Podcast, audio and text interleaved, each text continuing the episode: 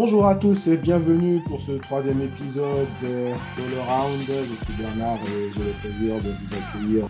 Nous allons faire un tour euh, dans une pièce de la maison qui nous plaît bien, hein, d'où se dégage euh, normalement, si tout va bien, de potes odeurs, à la cuisine.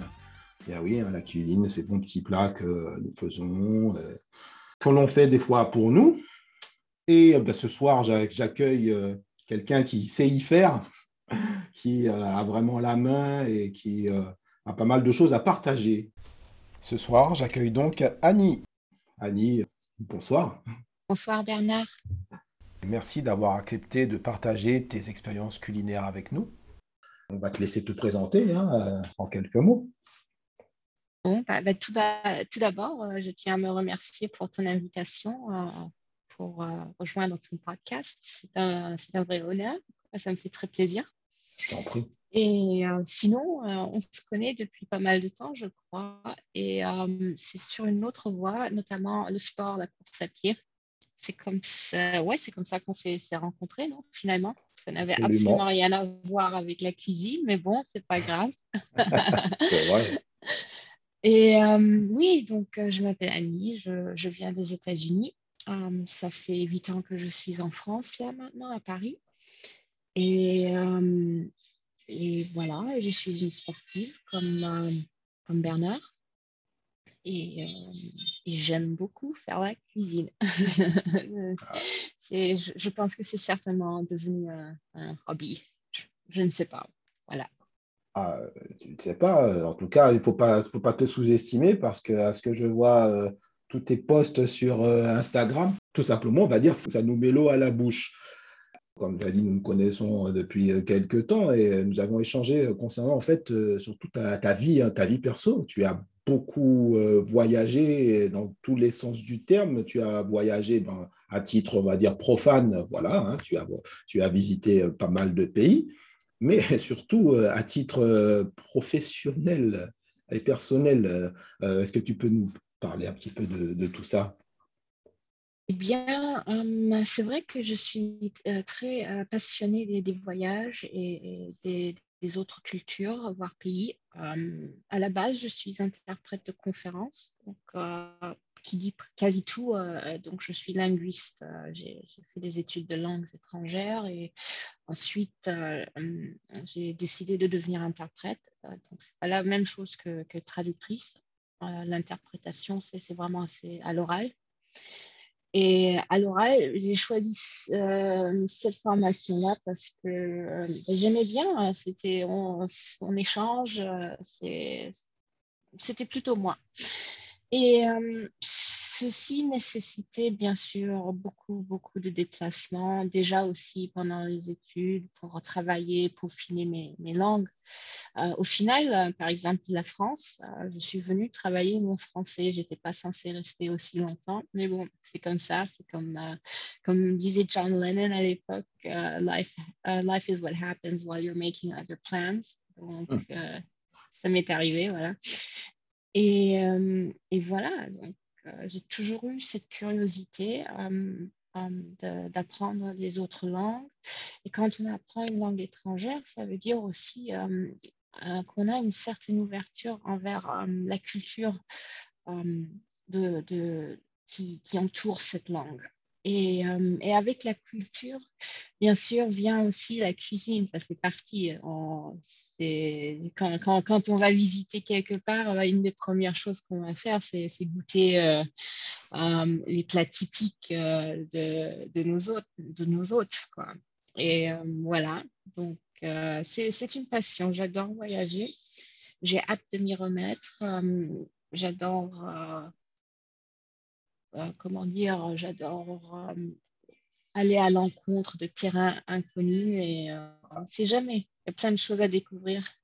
Effectivement. Et tu, es donc riche, riche de, cette expérience en termes de voyage. Et du coup, bah, tu as drôlement enrichi ton répertoire culinaire. Nous allons parler de, donc, de l'influence de tes déplacements sur tes goûts culinaires. Alors, bah, vas-y, Annie, hein, tu as carte blanche. eh bien, en fait, c'est plutôt assez simple. Je me considère toujours, tu es très gentil Bernard de, dire que, que, je maîtrise, mais bon, je me considère toujours être encore une débutante dans la cuisine. et probablement, je le resterai jusqu'à la fin de ma vie, mais c'est pas grave, ça m'est égal. je pense que le plus important est que je n'ai pas peur d'essayer des choses nouvelles. Et ce que, ouais, carrément. Et ce que vous ne voyez pas sur Instagram, comme avec beaucoup, comme c'est toujours le cas avec les, réseaux sociaux, les nombres de fois que j'ai raté ce que j'ai fait dans la cuisine. Mais grave. Eh, tu sais, ça fait, ça hum. fait drôlement plaisir que tu le dises. Hein, parce qu'il n'y a ah. rien de parfait. Hein. Euh, franchement, dans ce qu'on fait, il faut toujours se lancer. Et euh, la première fois, à moins d'un coup de chance absolue, effectivement, les plats ne sont pas, ne ressemblent pas à ce qu'on voudrait qu'ils soient tout de suite, en tout cas. Oui. Non, c'est pas grave. D'ailleurs, au final, comme je n'ai pas de food blog ou quelque chose comme ça, donc, euh, et, mes, mes posts euh, sur Instagram avec mes, ce que je cuisine sont plutôt assez aléatoires. Donc, ça m'est plutôt égal ce qui se passe euh, de ce côté-là. C'est juste quand j'ai envie, euh, je partage un truc. Mais euh, oui, je rate en général pas mal de choses. C'est normal, ça fait partie de l'apprentissage.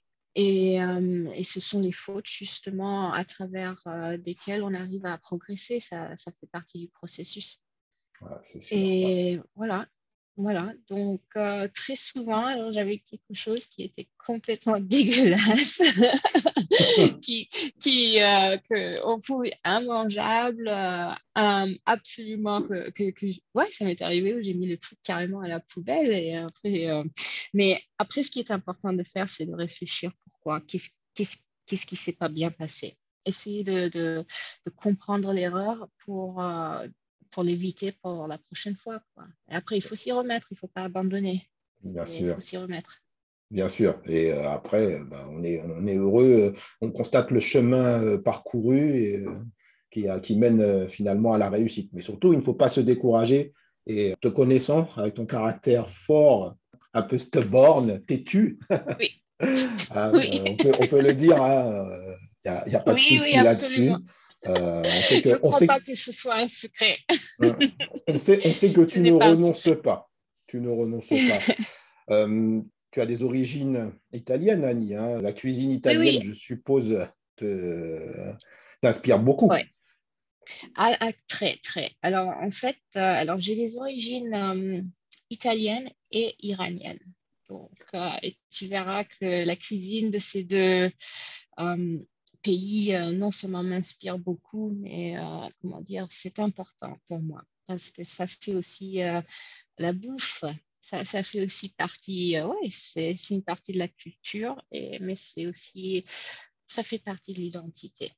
Et, l'Italie, ben, bien sûr, mon père est italien, mais je, je n'ai pas grandi avec lui. Donc, j'ai grandi avec ma mère aux États-Unis, auprès de ma mère. Et, et donc, je n'ai pas grandi avec, avec quoi que ce soit qui, qui était italien. Et euh, c'est seulement beaucoup très plus tard, pendant mes études, un, un, hasard. Bon, j'ai fait des études d'allemand de, et d'italien. Et le fait que j'avais choisi l'italien, c'était vraiment un, un, hasard. Et euh, c'est grâce à ça, en fait, que j'ai découvert l'Italie, euh, sa culture ainsi aussi le fait que c'est aussi une partie de moi. Même si je ne serai jamais vraiment italienne, parce que je n'ai jamais grandi là-bas, je n'ai jamais été à l'école italienne, tous ces trucs, hum, je serai toujours américaine à la base, a priori. Hum, ça reste, ça fait partie de moi, c'est, ça fait partie de mon identité. Et hum, je suis partie pour un mois là-bas, je suis restée là-bas, j'étais à Sienne en Toscane en plus, c'était vraiment un rêve. Mais tu sais que c'est bien que tu parles de Sienne parce que personnellement, je, connais, j'ai fait un voyage euh, scolaire en Toscane euh, il y a 28 euh, ans. Ça ne nous rajeunit pas, c'était en première au lycée. Et j'ai beaucoup apprécié Firenze, bien sûr, hein, Sienne. Sienne, c'est vraiment, c'est, vraiment une belle ville. C'est magique, c'est magique. Et, et, ils ont bien sûr là dans le coin une cuisine qui est absolument to die for, quoi, comme on dit en anglais. et, et, oui, et, donc, et c'est aussi un peu grâce à la nourriture, j'ai conquéri ce morceau de, de moi. C'était important pour moi. Et, donc, oui, j'adore la cuisine italienne et j'adore la, la, cuisine aussi. D'accord. Un peu, c'est quand même euh, euh, très agréable, tu vois, ce, ce côté où on, se redécouvre au plus profond de soi-même à travers, euh, à travers la, cuisine, la cuisine de, de ses origines. C'est vraiment fantastique. Annie, tu as un plat préféré, une composition préférée en cuisine italienne? Hum, j'ai beaucoup de plats préférés, c'est un problème. Bon, j'adore les pizzas, euh, c'est sûr, ah, ah, mais vraiment bien, bien, oui, bien fait. J'adore tellement que je suis allée faire un cours, j'ai pris un cours de, cuisine euh, sur les pizzas. Hum, Ouais, ouais, c'est à ce point-là. C'était avec un, cuisinier, un chef euh, italien euh, et euh, on a bossé sur comment bien faire une bonne pâte. Quoi. Bon, c'est sûr que je ne vais pas pouvoir ouvrir ma, ma pizzeria, mais ce n'est pas le but. Le but, c'est de me faire plaisir. Bien sûr. Et, et, et, voilà, c'était génial. Et donc, ça a absolument valu la peine. Et voilà, euh, oui, j'adore ça, j'adore la pasta. Et après, il y, a beaucoup plus que ça. Hein. Y a, après, il y a, les manières à, faire la viande, à cuisiner la viande. Il y a les risottos. il y a plein de trucs.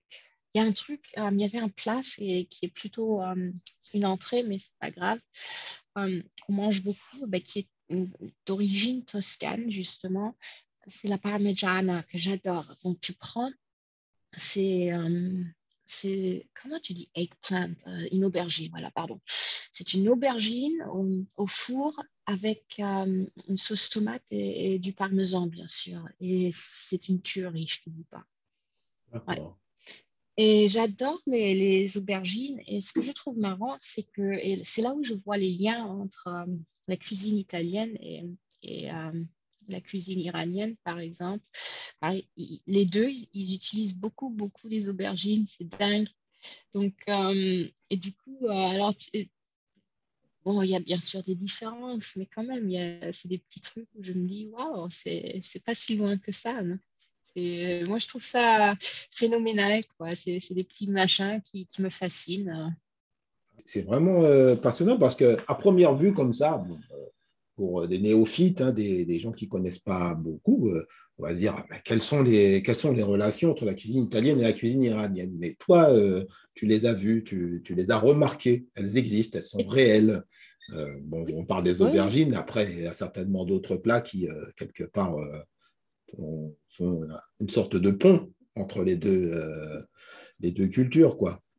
Mais en tout cas, c'est super, euh, super intéressant. Là, tu as parlé des pizzas, bon, euh, des pizzas, des pâtes. Euh, pour nous qui sommes, qui connaissons un peu, par exemple, mais qui ne sont pas des spécialistes, j'imagine qu'il y a des, de ces surprises dans, les, dans la composition, par exemple, de la, de, la pâte à pizza. moi, je m'y suis mis un peu récemment en achetant bien entendu une farine pour euh, idéal, etc. J'ai remarqué qu'il y avait une chose à faire, c'est euh, mettre de l'huile d'olive dans ta préparation. C'est vrai que je me suis rendu compte en fait qu'elle était bien plus goûteuse.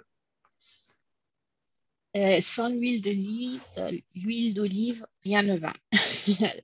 Ça, c'est l'huile d'olive pour les, c'est comme le beurre pour les Français. Donc, je dirais même comme le beurre pour les Bretons. Parce que les Bretons, encore plus, ne peuvent pas se passer de beurre. C'était un petit clin d'œil à certains amis. Euh. voilà. Et euh, oui, effectivement, euh, il y a toujours des petites choses à mettre. Là, tu parlais de cuisine iranienne. faisons un petit focus là-dessus, parce que c'est une cuisine que, qui a l'air délicieuse. Bon, je t'avoue que personnellement, je ne connais pas encore, mais je compte bien aller faire un petit tour dans un restaurant euh, iranien pour goûter à cette euh, cuisine persane euh, appétissante Eh bien, eh bien la, la, cuisine persane, ben, elle, est, elle est absolument elle est excellente. Elle est to die for again, pour, pour si je, je, peux me permettre d'employer ce, cette expression. Je t'en prie.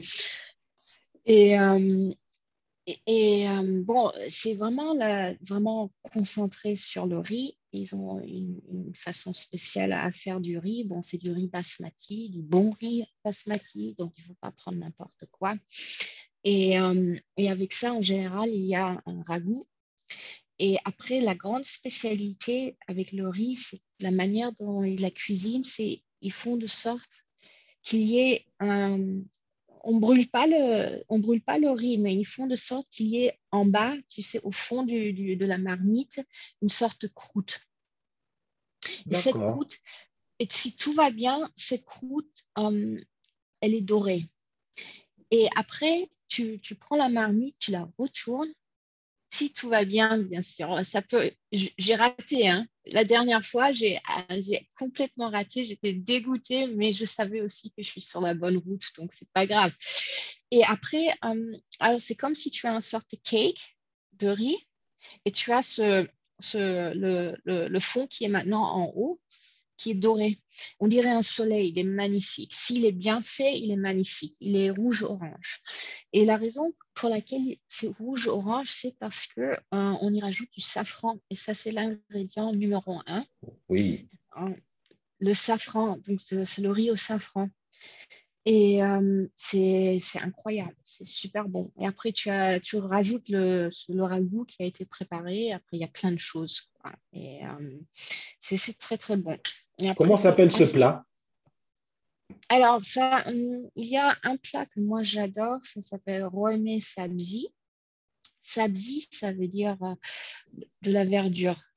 Euh, et, c'est plein. Alors, ils, cuisinent beaucoup, beaucoup avec les aromates. C'est très, très important. De, la coriandre, du fenugrec. Um, les Indiens utilisent ça aussi beaucoup dans leur cuisine. Um, et, du coup, c'est chez les Iraniens. Du fenugrec, du, euh, du persil, mais vraiment quasi tout. Donc, euh, les aromates sont très, très importants. Et donc, ce ragoût, c'est fait avec, plein, plein d'aromates tous ensemble. Et euh, on rajoute aussi, c'est très citronné, c'est citronné grâce à ce qu'on appelle l'imo amani, c'est des citrons verts séchés.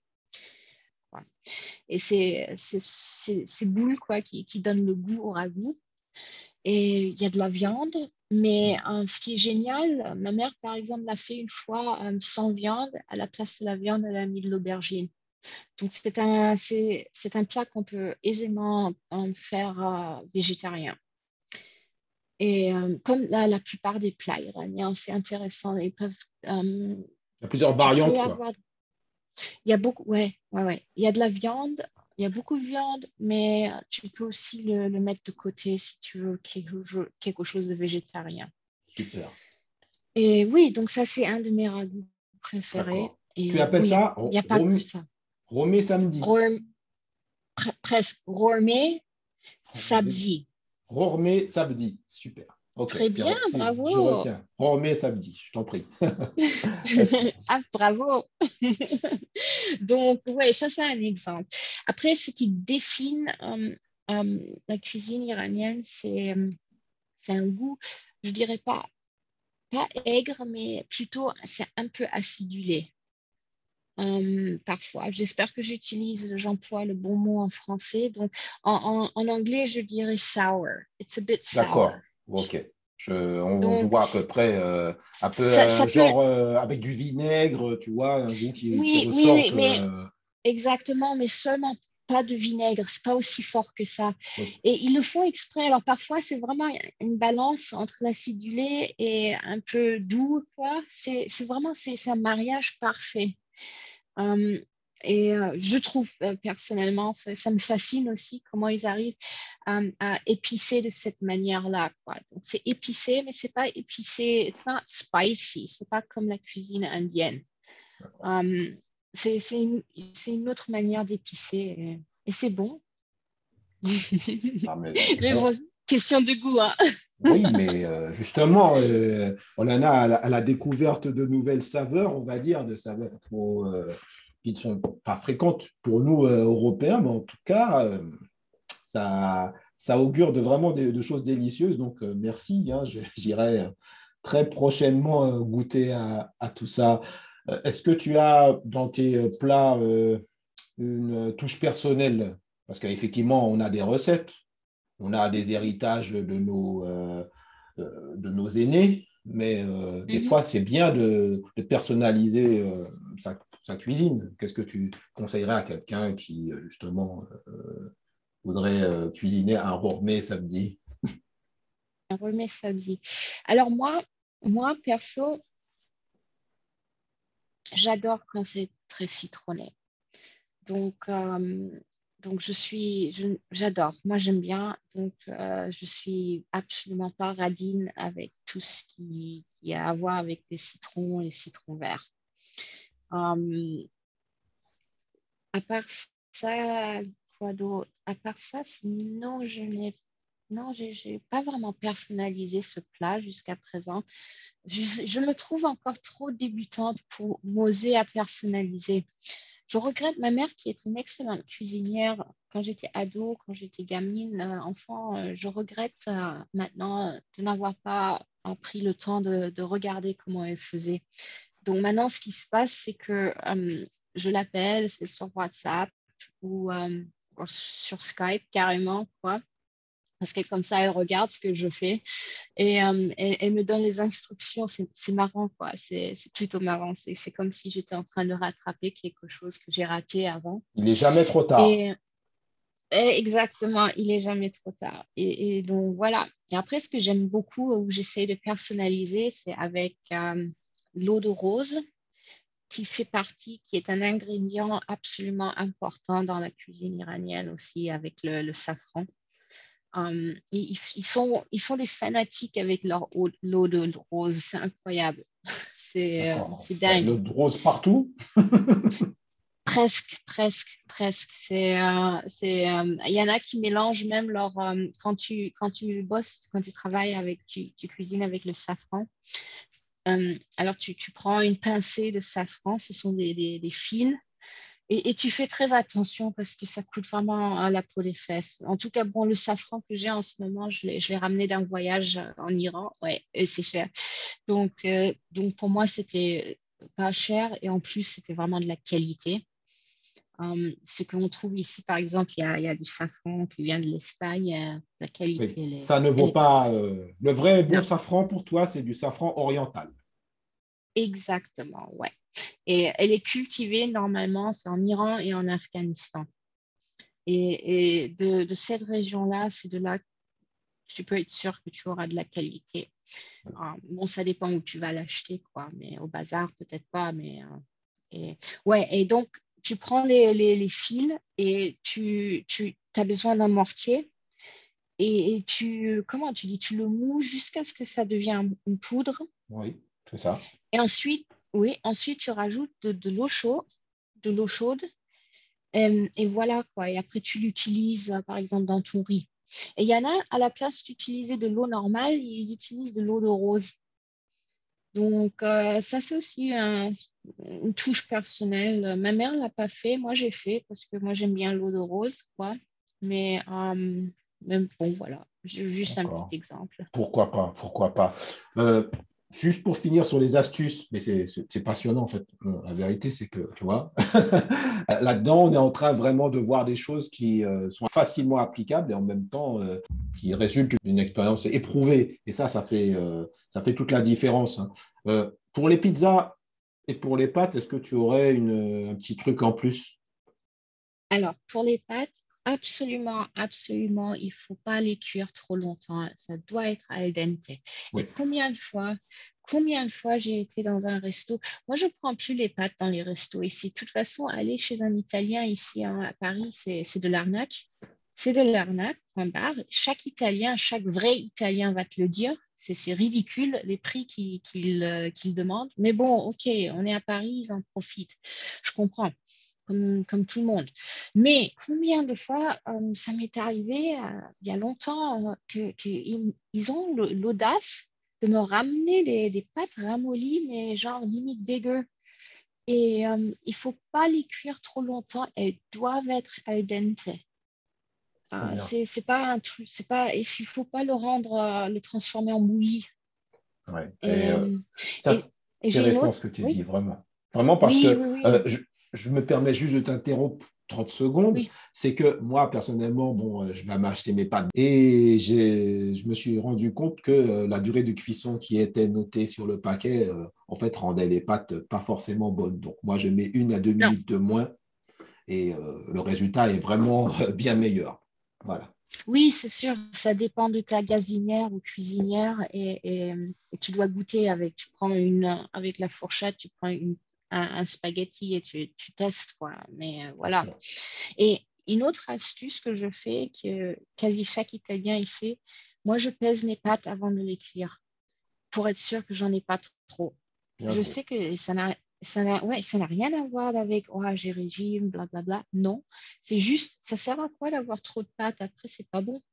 Ouais. Réchauffer, ça sert à rien. Ça sert à rien non plus. C'est très intéressant ce que tu dis parce que moi, je fais la même chose. je fais des, portions de pâtes euh, quand je les cuis. Euh, je respecte. Hein, je mets 85 euh, grammes, par exemple. C'est largement suffisant. voilà, tu te retrouves avec une belle assiette. voilà, d'expérience. secrètement italien? tu es secrètement italien, Bernard? Alors là, là j'essaye de voir où j'aurais des origines, mais on, on peut se surprendre. C'est comme toi, en fait, Adi, c'est simplement de l'expérience au fur et à mesure tu tu t'adaptes et tu vois ce, qui est bon pour toi. Euh, le temps passe tellement vite, tu vois. on arrive euh, euh, presque dans le temps additionnel, mais néanmoins, on a quand même, j'ai quand même une petite question, pas piège, mais un petit truc. Là, on est à la, à la, moitié du printemps. Un, petit plat de saison. Qu'est-ce que tu ferais là pour profiter des ingrédients du printemps, par exemple? Alors, euh, là, ce que j'attends, ce sont les tomates, parce que ce n'est pas encore la saison. La saison des tomates, c'est plutôt en juillet. Les bonnes tomates, hein, c'est, euh, qui sont pas dans la, euh, qui, n'ont pas eu du jus, c'est-à-dire injecté avec n'importe quoi. J'attends les tomates pour faire de, la comment dire, caprese, que j'adore le printemps et en début de l'été. Et sinon, ce que j'aime bien et ce que je fais aussi, c'est un bon pesto. Alors, en ce moment, avec de l'ail sauvage. Il y en a partout, frais, donc c'est la saison. Et on prend de l'ail sauvage. Il faut absolument des, des, des, pignons. C'est comme ça on dit en français. En italien, c'est pignoli. Oui, des pignons. Du parmesan bien sûr plein, plein, plein d'huile d'olive. Et euh, il ne faut pas être radin avec euh, l'huile d'olive. Et, euh, et de, de l'ail. Et on met ça tout dans le robot et, on mélange et on a un, bon pesto. Ça, ça, dure max, max, vraiment 10 minutes, quoi. Même pas. Et, et, du coup, tu as quelque chose pour tes pâtes, par exemple, ou je sais pas, ça se mange super bien avec du poulet. Et c'est deux saisons. Donc ça, c'est quelque chose euh, là pendant le printemps. Et dès qu'il y aura plus de basilic, après, euh, je vais me mettre, je me jeter sur le basilic, bien sûr. D'accord. Ah bah, merci, euh, merci de ce, de ce, petit truc en plus, de ce petit type. ça va donner certainement envie à, nos auditeurs de, de s'y mettre tout simplement. Annie, on passe du temps dans la cuisine, hein. on passe beaucoup plus de temps à composer qu'à consommer. Cette passion n'est pas prêt. Hein c'est ça le truc. Hein, c'est le secret. Ça vaut la peine. Voilà, et encore plus euh, après les, conseils que tu nous as donnés. On arrive donc à, la fin de ce troisième épisode consacré à la cuisine. Annie, je te remercie. Hein. Franchement, c'est un super moment qu'on euh, qu'on a passé avec toi. J'espère que les auditeurs euh, profiteront à plein de, ton expérience et de tes, bons conseils. chers amis, je vous remercie. C'était Bernard pour l'épisode 3 de le round. On se retrouve très bientôt. Merci beaucoup. Bonne soirée.